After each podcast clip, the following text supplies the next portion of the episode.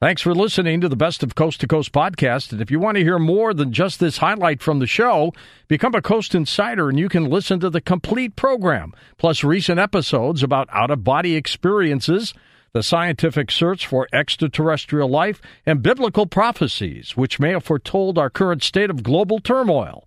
So head on over to coasttocoastam.com and sign up for Coast Insider to catch up on what you may have missed from coast to coast. Now, here's a highlight from Coast to Coast AM on iHeartRadio. Men in Black, they have been uh, considered to be government agents, uh, extraterrestrial beings. They seem to have no chemistry at all, no personality. What's your take? Well, yeah, I mean, that's a good point because I think it's important to note that you know, certainly for the general public, um, you mentioned the Men in Black. You know, they think of uh, Will Smith and Tommy Lee Jones. You know, they think of the movie versions of the Men in Black uh, because the movies were so sort of iconic and popular. People assume, even within ufology at times, that the Men in Black are government agents. Now, I don't dispute that on occasion government agents have gone out to interview people about UFO encounters. And back in the 50s and 60s, the guys did wear sort of, you know, dark suits and fedoras. So a small percentage, I think, do fall into that category.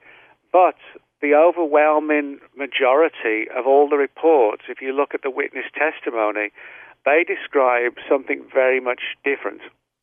And by that, I mean they talk about seeing these men in black as looking very pale and gaunt almost like emaciated, and they have these um, oversized eyes sometimes, which they hide behind wraparound sunglasses.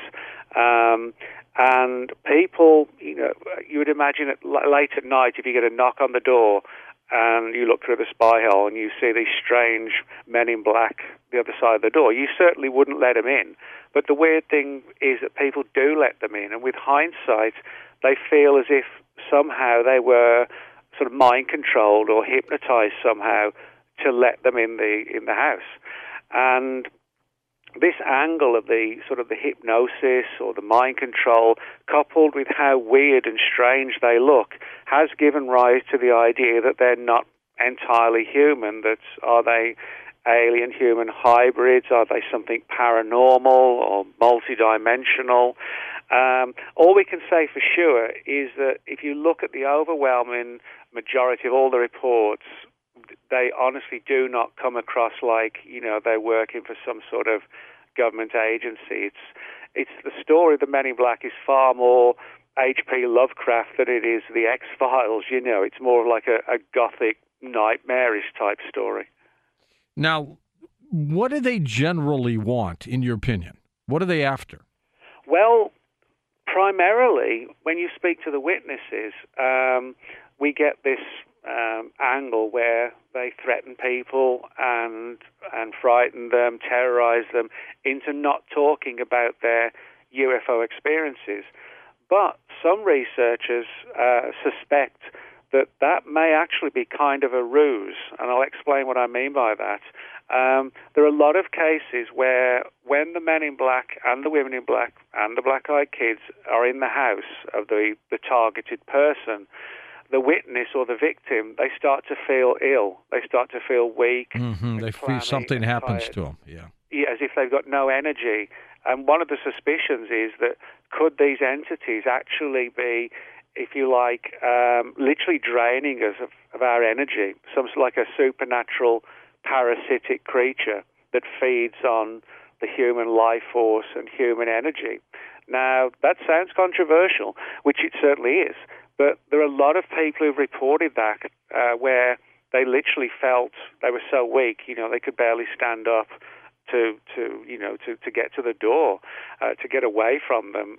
Others felt. Um, you know, that as they had sort of the shakes, you know, as if they were like a, almost like a diabetic starts to crash, you know, and um, and I have so many cases like that that it's difficult to deny that possibility that we're dealing with something that views us almost as as fuel or food almost. Have you ever had any reports of MIBs physically hurting somebody? Um, well, that's an interesting um, question, George, because actually the answer is no. Um, it's the the threat is always sort of a verbal threat. Yeah, there's an undertone there, right? Oh yeah, there's a, there's definitely an undertone where people very often keep these stories or these encounters with the men in black to themselves for not just years, but sometimes for decades because they're still terrified that they're going to come back um, and you know and threaten them or who, who knows what next time. But although I'm not sort of aware of any uh, literally physical cases of people being harmed, the, there's no doubt that the inference is there that if you talk about this you know, something is going to happen. And people do, you know, they listen and they, uh, you know, they keep this in their mind for, for years. I mean, for example, in, in the new book, The Black Diary, I've got um, several cases of um, people who'd had experiences with the Men in Black back in the 60s and 70s and did not talk about these experiences till you know sort of three or four years ago, and it specifically was because of the fear and opening the door again to what might be an even more dangerous and threatening experience.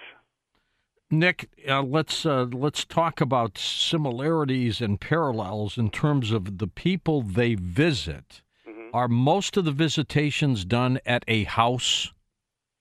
Yeah, they are. Typically, what happens, there'll be a knock on the door late at night. Um, it's very rarely that these encounters occur during the day, although some of them do, uh, but the overwhelming majority are, are at night. There's a knock on the door, and like anybody, you know, if you get a knock on the door at, say, 11 o'clock at night, you're going to think, who on earth's that? People go to the door, they look through the spy hole, they see these creepy trio of men in black or black eyed kids or women in black standing there. And then that's when things start to get weird, where they clearly, in normal circumstances, none of us would open the door under those circumstances, but they do. People feel as if their mind is not theirs anymore. They can actually, in some cases, the witnesses have seen their hand go into the door and not able to stop themselves from opening it and then very often there's like this little sudden blur where they remember opening the door, and then the next thing is that they're in the room staring at the person. There's this sort of like a jump sometimes of four or five seconds, which they cannot recall. Um, and typically, one person or one MIB, I should say, um, issues the threat. You won't talk about this experience you had. You won't talk about the UFO encounter you had. Um, forget about the abduction experience. Things like that. And all the time, while one of them is sort of dictating what the, the person will or won't do, the other MIB, or the several, uh, are intently intensely staring at the witness and that's when this sort of sense mm-hmm. of um, it's almost like they burn their eyes through them or something. Yeah, exactly. And that's when this sort of angle of the people feeling weak and tired and unable to sort of fight back, that's when that kicks in. And the final stage, which is perhaps the, the most disturbing one of all, is that in a number of cases, and actually a growing number of cases, when people have been in close proximity to the men in black, in their home within days, and in, in some cases within hours, they've fallen sick with diseases and illnesses mm-hmm. as if in some fashion they've been sort of supernaturally infected. So you put all those angles together and you're dealing with something that is far beyond, you know, government agents or something like that. It, it's much more mysterious than that. Are these diseases uh, curable or, or what happens? How long do they linger? Oh yeah, I mean there's um, there's some cases I've got where people um, literally within days went down with sort of very kind of exotic and and rare diseases. Um, and other cases, you know, it's like going down with a with a severe virus and um, you know a, a raised temperature, but dangerously raised raised temperature and things like that. Um, which, have, for the most part, you know, they've all been treatable. But you know, if it was just one or two cases uh, where this happened after the encounter, you you just put it down to coincidence. But there are a lot of reports like that. So many now where. Um, you know, th- there is this parallel between them entering the house and then the person falling sick.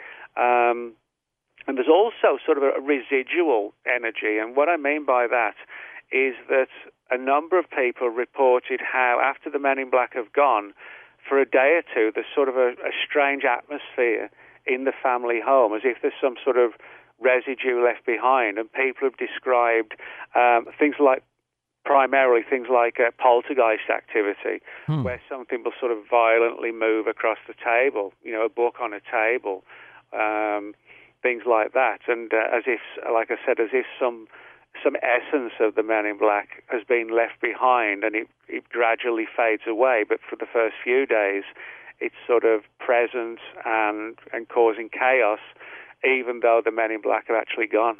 Listen to more Coast to Coast AM every weeknight at 1 a.m. Eastern and go to coasttocoastam.com for more.